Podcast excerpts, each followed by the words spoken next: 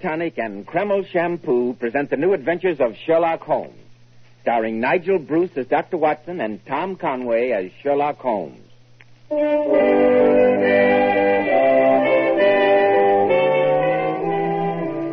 Now it's time for our weekly visit to Sherlock Holmes' famous colleague, our good friend, Dr. Watson. Good evening, Dr. Watson. Good evening, Mr. Bell. Sit down and make yourself comfortable. I'm glad to see you. It's always good to see you, Dr. Watson. And judging from the confusion of papers on your desk and the open dispatch box, I deduce that you have a story for us. Absolutely correct, Mr. Bell. I can see that your powers of observation are improving through association with me. I've been looking forward eagerly to this story. The, the Adventure of the Submerged Nobleman, I believe you called it. Extremely odd title. but a most accurate one, my dear chap, as you will see. But first, I know that you're anxious for a word with our listeners. Yes, Dr. Watson, I am. I'd like to tell our listeners about a modern trend in hair grooming that's in such great demand today among men who value their appearance. It's called Kreml Hair Tonic. Kreml keeps hair handsomely groomed from morning until night, just the way you combed it in the morning. This is because Kreml contains a special combination of hair grooming ingredients which is found in no other hair tonic. This wonderful, natural looking hair dressing has just enough light oil to keep hair perfectly groomed with an attractive, healthy looking luster. Yet Kreml never leaves the hair looking or feeling greasy or sticky. Kreml always looks and feels so clean on both hair and scalp. A nationwide favorite among America's top flight executives and most successful men. Be sure to try it.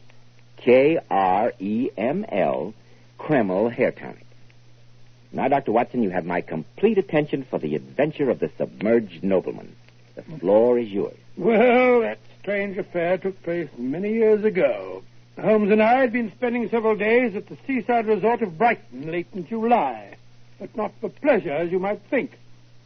We had been concerning ourselves with a most peculiar crime, and only that morning had successfully concluded the affair of the politician, the lighthouse, and the trained cormorant. With a few hours to waste before returning to Baker Street, I persuaded Holmes to join me, much against his will, for a stroll along the front by the sea. You, you must admit, Holmes, that the fresh sea breezes are most delightful after the way that we've been cooped up these, these last few days. I'd find them more so, Watson, if they were not quite so heavily laden with the odors of cheap peppermint and the sound of even cheaper music. Oh, come, come, my dear fellow. England's playground, you know? That's all very well, Watson, but I do wish the members of the younger generation wouldn't select my feet to play on. Uh, look over there, Holmes. Down on that pier. Sailing boats for hire. Oh, we've several hours. Now, I'll wager that I haven't forgotten my boyhood skill with a small boat. What about it? Well, at least the sea has the advantage of being comparatively uncrowded. Lead on, Watson.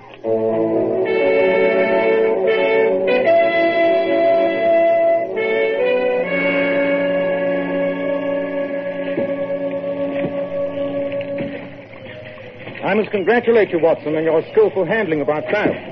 You reveal a talent I didn't know you possessed. I haven't done it for years. I don't seem to have lost the knack, though, do I? How far away from shore? About two miles, I should say. Wind's rising, too. I think we'd better put about. Now, watch your head, Holmes.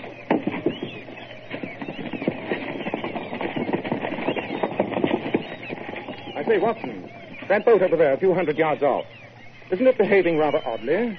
Certainly is. Probably some weekend trippers who never sailed a boat before. The silly fools don't look out, they'll... They're signaling us. See that woman waving? She looks frantic. She's pointing astern. Hold hard, Holmes.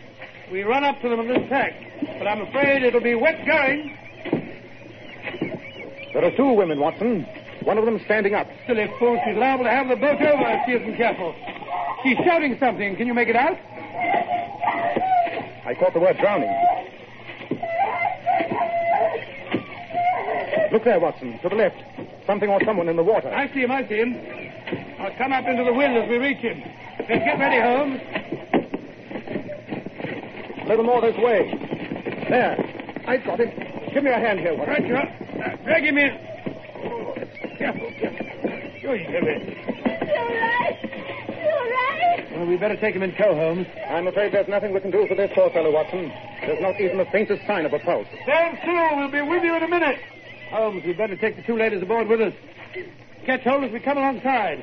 My husband. Is he, is he all Here, give me your hand. That's right. I'm afraid it's hopeless, madam. By the time we reached your husband, it was all over. Oh, that was. There, there, my dear. You must control yourself. It's the Lord's will. I've got their boat secured, Holmes. I'll head straight to shore. Dad. God, if only hadn't insisted on going nothing to reproach yourself with, my dear. Um, may I suggest, gentlemen, that you steer for that strip of sandy beach beyond the headland there, where you see the large white house just above. That's Lord Hollis's house. All right, you are. We'll be there in a few minutes with this following wind. Thank you. Uh, the gentleman whom you attempted to rescue was Lord Hollis. Uh, this is his wife, La- uh, Lady Diana, and I'm her companion, Miss Cartwright. I must thank you for coming to our rescue. Not at all. I'm only sorry we were not in time to save Lord Hollis's life. This is Dr. Watson, and my name is Sherlock Holmes. She's fainted, poor child. And after what's happened, no wonder.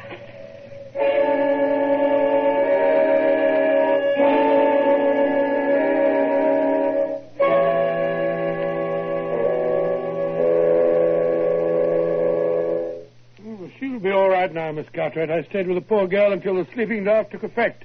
Uh, thank you so much, Dr. Watson. Uh, may I offer you some tea?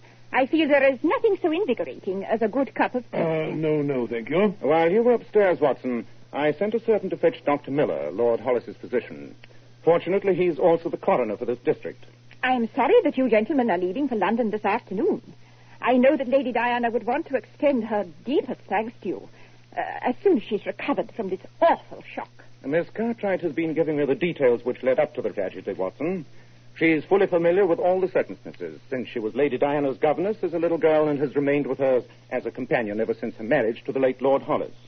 As I have often heard of Mr. Sherlock Holmes, Dr. Watson, uh, perhaps I have confided in him more freely than I should have.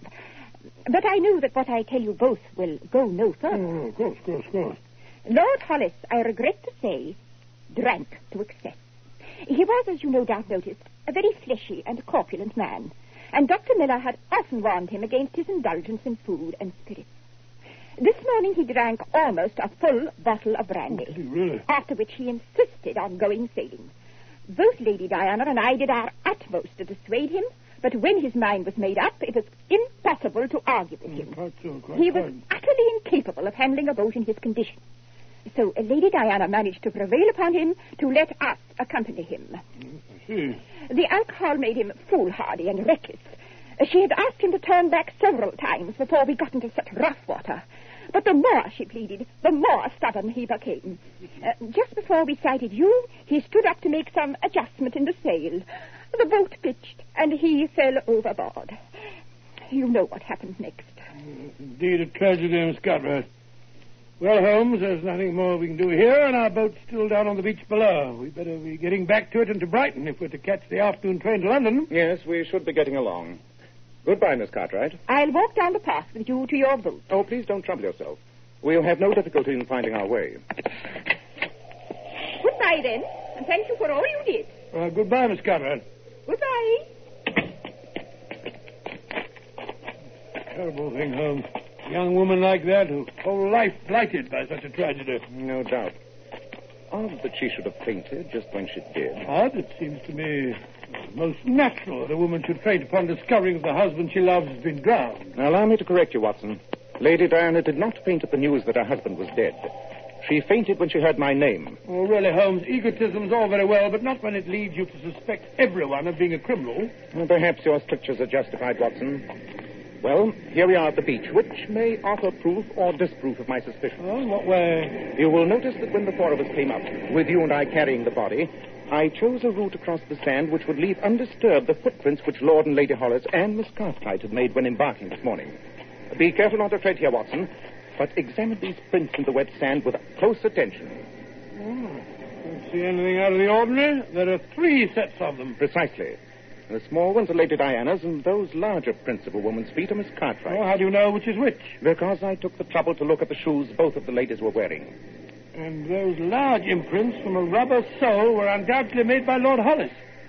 I notice that they waver a trifle, which bears out the report of, of his condition. Capital, Watson. Your observation is indeed to be commended. Oh, thank you very much. But the most important point about these footprints seems to have entirely escaped your eye. Oh, here we go again. I don't understand. Well, you can think it over while we're on our way. Back to Brighton, you mean? Yes, to Brighton. En route to call on Colonel Sheridan. Colonel Sheridan? Why, he's the chief constable of the county, isn't he? Precisely, Watson. Come on, let's be going.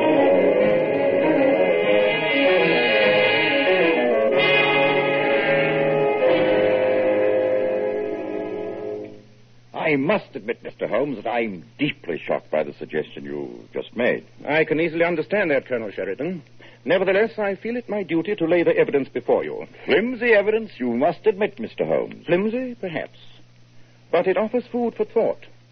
Lord Hollis' footprints in the sand were not nearly as deep as those left by his wife and Miss Cartwright. This despite the fact that he was an unusually heavy man. You're right, Holmes. I noticed that. I'm sure you did, Watson. There's no need to be sarcastic.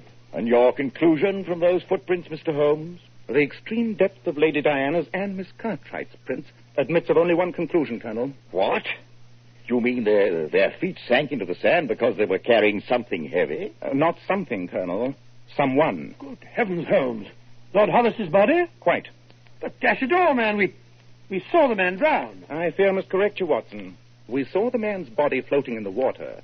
We did not see him drown. I fear we would need far more convincing evidence than those footprints, which the tide has probably washed away by now, even to consider the necessity for action by the police, Mr. Holmes. I understand your position, Colonel.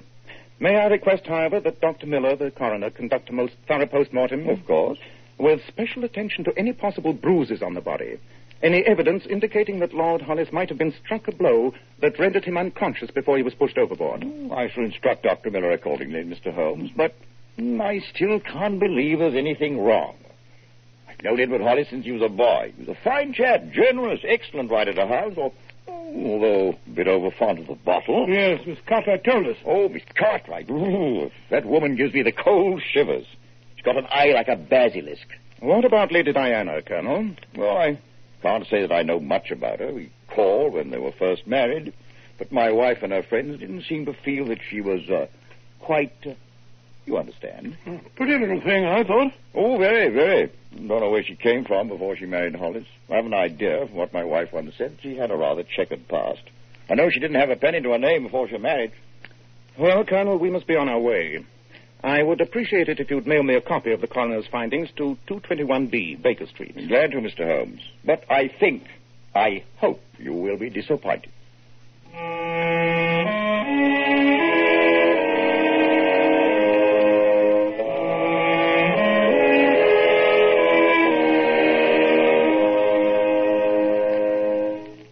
Mr. Holmes, you might stop lolling in that chair and staring vacantly into space and lend me a hand with our packing. Our train leaves in half an hour.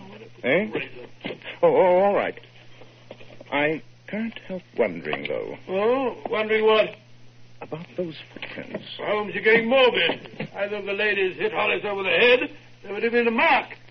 I could swear there was no such mark on the body. Possibly, but still. And if he was poisoned, the coroner's report will show it. But if he were neither hit over the head nor poisoned, Oh, but how else could a frail little woman like Lady Diana overcome a robust man like her husband? Just wasting your time, Holmes, if you ask me. I didn't Uh, didn't what? ask you. Oh, there you are. Ah. Well, that finishes my packing. I only wish I had time for a tub before the train. What did you say? I said I only wish I had time for a tub, bath, before the train. A bit on the salty side since our sail this morning. By Jove, Watson. Thank you. What are you talking about? Yes, it's a possibility. A distinct possibility. Come on, forget that train. You and I are going to pay a visit to Dr. Miller, the coroner.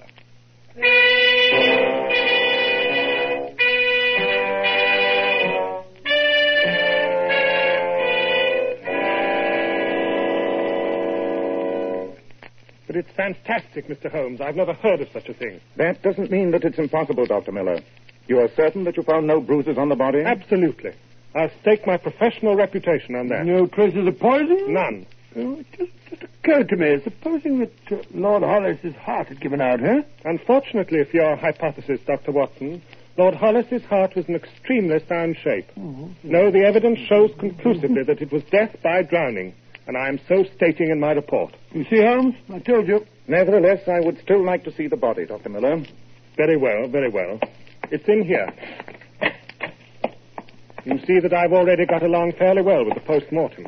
Now, gentlemen, it won't take long to discover if the idea that Dr. Watson so brilliantly suggested to me is a valid one. Your idea, Dr. Watson? Oh, don't ask me, Dr. Miller. I haven't the faintest idea what Holmes is driving at. The body's lungs are filled with water. Not unnatural in a man who's been drowned. Well, at least it proves that he was alive when he went into the water. I knew it. This was no accident, gentlemen. It was murder. Murder? It can't be. How do you know, Holmes? Lord Hollis was supposed to have drowned in the sea before the very eyes of Dr. Watson and myself. There's no mark on his body, and his lungs are full of water. But that water, gentlemen, is not salt water as it should be. It is fresh water.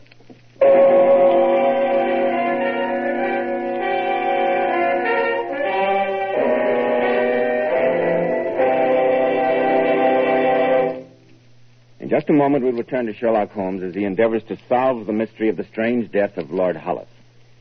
Men, it's never too late to help improve the appearance of your hair. And when you buy a hair tonic, why not buy one that does lots more than just keep hair looking handsome? Why not get your money's worth and buy Kreml hair tonic? No other hair tonic keeps the hair more neatly groomed and attractive looking. Kreml gives hair that handsome, clean cut appearance, as if your barber had just combed it. In addition, Kreml is simply great to lubricate a dry scalp. At the same time, it removes itchy, loose dandruff and leaves the scalp feeling so clean, refreshed, and alive. No wonder Kreml is preferred among America's most prosperous men. Buy a bottle of Kreml at any drug counter. Ask for an application at your barber shop. Use this highly specialized hair tonic daily for better groomed hair, a more hygienic scalp. K R E M L, Kreml Hair Tonic. Now, Dr. Watson, what happened after Sherlock Holmes' startling discovery that the late Lord Hollis had been drowned in fresh water? We returned to our hotel with all thoughts of going back to London in abeyance. Holmes paced up and down, deep in thought. His pipe was clenched in his jaws, and the room was blue with the fumes of tobacco. Fiendishly clever plot, Watson. And one which came within the tiniest margin of succeeding. Well, I can't argue with the evidence, Holmes, but I still fail to see how a little slip of a girl such as Lady Hollis could forcibly overpower and drown a strong, active man, unless you're suggesting that her husband was so drunk as to be in a stupor when he was killed. Not at all. There is one set of circumstances under which even a small person would have no difficulty in drowning a much larger one. Come here, Watson, Hmm? and I'll give you a demonstration. Now, if you'll seat yourself in the bath and imagine for a moment that you are Lord Hollis. Well, it feels rather silly, though. Excellent. Now, lean back in the tub, relaxing, enjoying your imaginary bath. Uh, all right, now, now what? In the part of Lady Diana, I enter, walk over to you with some casual remark, and suddenly do this. You see? Pulling a person's feet suddenly upward while he's in the tub, and there's your result. Oh, all right, all right, Rodolfo, all right. But dash it all, will you let go my feet? If that tub had been full of water, my dear fellow, your head would now be submerged despite your most violent struggles. And in that position, as you can see, it is utterly impossible to get a grip on the sides of the tub. Uh, yes, most convincing. I shall keep my bathroom door locked in the future when I'm having a bath. Mm, the difficulty, Watson, rests not in convincing you, but a jury. Our evidence is slender in the extreme. A clever defense lawyer would have no difficulty in tearing so tenuous a thread apart, if I know anything about juries. Do you mean to tell me, Holmes, that the perpetrator of so fiendish and cold-blooded a crime is to be allowed to go free? Let me call your attention, Watson, to the fact that both Lady Diana and Miss Cartwright, beneath their frail and helpless exteriors, must be women of the utmost resolution and determination. Perhaps the two of them had planned out the whole grisly business far in advance. At any rate, after Lady Diana drowned him, they must have taken the dead man from the tub, dressed him, and together, one at his feet and one at his head, carried him down to their boat. That, of course, accounts for the deep indentations of their footprints. But Lord Hollis's prints? Very simple. Once the body was in the boat with Miss Cartwright guarding it, Lady Diana walked down the shore below high tide mark and up to the house by another route. I See, and then she she put on a pair of Lord Hollis's shoes, walked down to the boat, thus creating the prints that was supposed to be his. Quite so. Then they sailed out, waited until some boat was near enough for their signals of distress to be visible, slid the body overboard, and began to act out their little drama. It all hangs together. As an explanation, yes. As evidence, no. And as I told you at the beginning, Watson, those two women are not the type whom a simple accusation will break down. You can wager that the loyal Miss Cartwright will guard her mistress's secret with her life. And as for Lady Diana, a woman capable of killing her husband in so diabolically clever a manner will not break under accusation. She'd be more likely to sue for slander. What on earth uh, are you going to do, Holmes? You've sometimes told me that I have queer friends in London, Watson. Hmm? I have a plan which depends upon one of them. I shall go out to London tonight. Meanwhile, I want you to make discreet inquiries from Lord Hollis's bankers and his lawyer and see what evidence you can obtain as to his financial affairs. I feel that we may find a large part of the motive there. Right you are, Holmes. When will you return? If all goes well, I'll be back tomorrow night. I want you to call on Lady Diana and engage her and Miss Cartwright in conversation at precisely nine o'clock tomorrow evening. Don't fail me, Watson. It is vital that you carry through your part.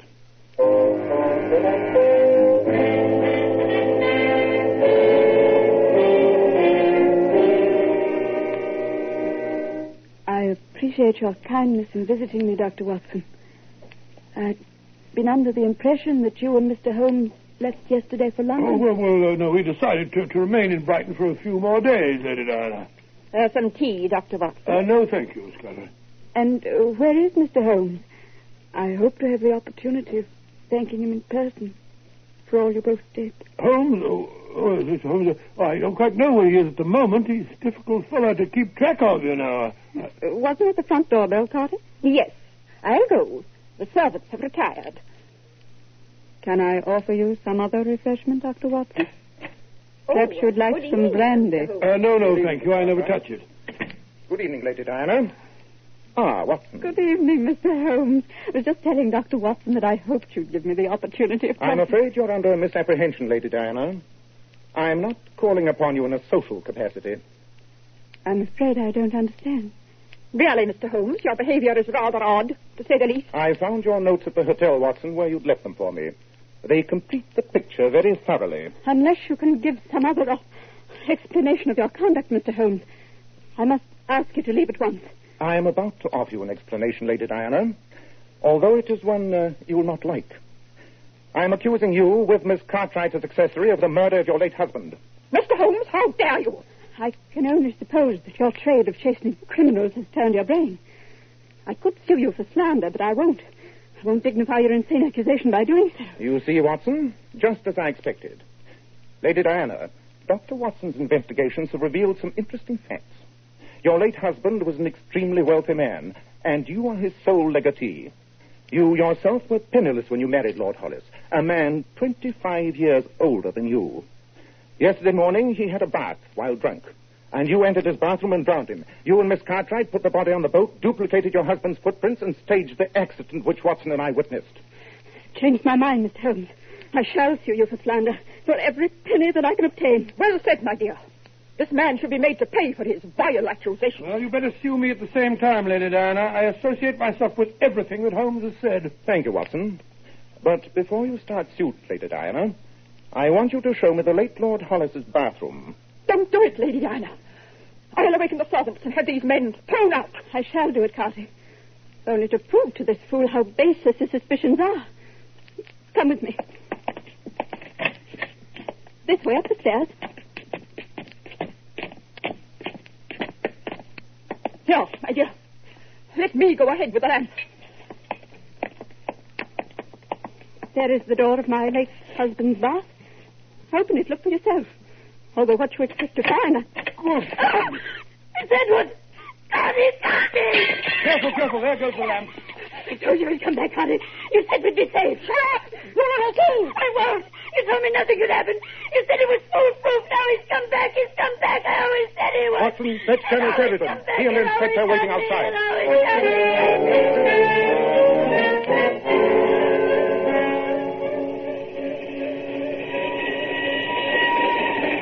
Baker Street will look extremely inviting, Watson, after the and alarms of the last No, it certainly will, but with all the excitement after that woman dropped the lamp and the police inspector taking down Lady Diana's confession, I, I still haven't found out how you managed the whole thing. The return of the late Lord Hollis, you mean? it was really quite simple. One of my many friends in London is one of the artists who makes all those clever waxwork figures for Madame Tussauds museum. He made me a most lifelike and convincing replica of the late Lord Hollis, working from a photograph furnished by the local portrait studio. Great Scott, and while I held those two women in conversation in the drawing room, you entered the house and smuggled the figure into the bathroom. Precisely, my dear fellow. As I told you, only a very sudden and intense shock would ever have scared a confession out of that extremely self-possessed murderess, Lady Diana, and her evil genius, Miss Cartwright. Shock. I don't mind telling you, Holmes, that if I'd been carrying that lamp, I'd have dropped it myself when I saw that figure. Took ten years off my life.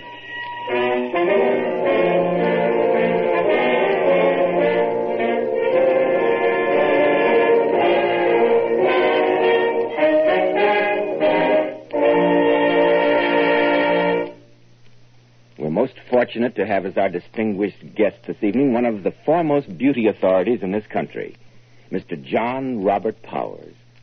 Mr. Powers is often called a king of glamour because he has glorified so many of America's most beautiful women, his famous Powers girls. And now, especially transcribed, Mr. John Robert Powers. Good evening, friends. I don't know if I can live up to a king of glamour, but I certainly have a queen of glamour here this evening. One of my most beautiful Powers girls, Miss Jackie Halsey. Have you something you'd like to say to the audience, Jackie? Yes, Mr. Powers, I have. I'd like to give you a big vote of thanks for telling me to always use Kreml shampoo. No other shampoo I've ever used leaves my hair more shining bright with such a natural glossy luster. Yes, Jackie, Kreml shampoo has been especially developed to glamour bathe each tiny strand of hair. You simply can't beat Kreml shampoo for its wonderful cleansing, beautifying action. It never dries the hair. That's because it has a built-in oil base. Kreml shampoo actually helps keep the hair from becoming dry or brittle. And Kreml shampoo whips up such a luxuriant active foam even in the hardest water. It rinses out so easily and leaves the hair a vision of shining beauty. And that's why I urge every woman to try Kreml shampoo. It's so mild, so gentle, so remarkably beautifying as it uncovers and reflects the natural brilliant highlights that lie concealed in every woman's hair. And it takes only ten minutes to give your hair this wonderful glamour bath. Thank you so much, Mr. Powers, and your very charming Powers girl, Miss Jackie Halsey. And now, Dr. Watson, what about next week? Well, now let me see. Next week, um, next week, I think I'll tell you a story that's always been one of my favorites. I'd call it the Red-Headed League. It began with a strange, fantastic tale told us by a Mr. Jabez Wilson and ended with a dreadful midnight vigil in the subterranean vaults beneath the city and suburban bank.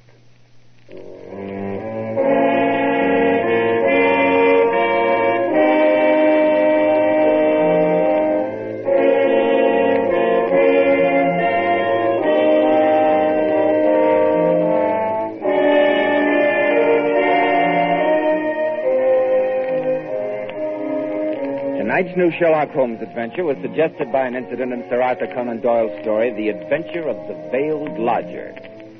Nigel Bruce appeared through the courtesy of Universal International Pictures. Tom Conway by permission of Eagle Lion Pictures. The Sherlock Holmes series is produced by Tom McKnight, with original music composed and conducted by Alex Steiner. This is Joseph Bell, speaking for Kreml Hair Tonic and Kreml Shampoo and inviting you to be with us next week at this same time when Dr. Watson will tell us about the Red-Headed League.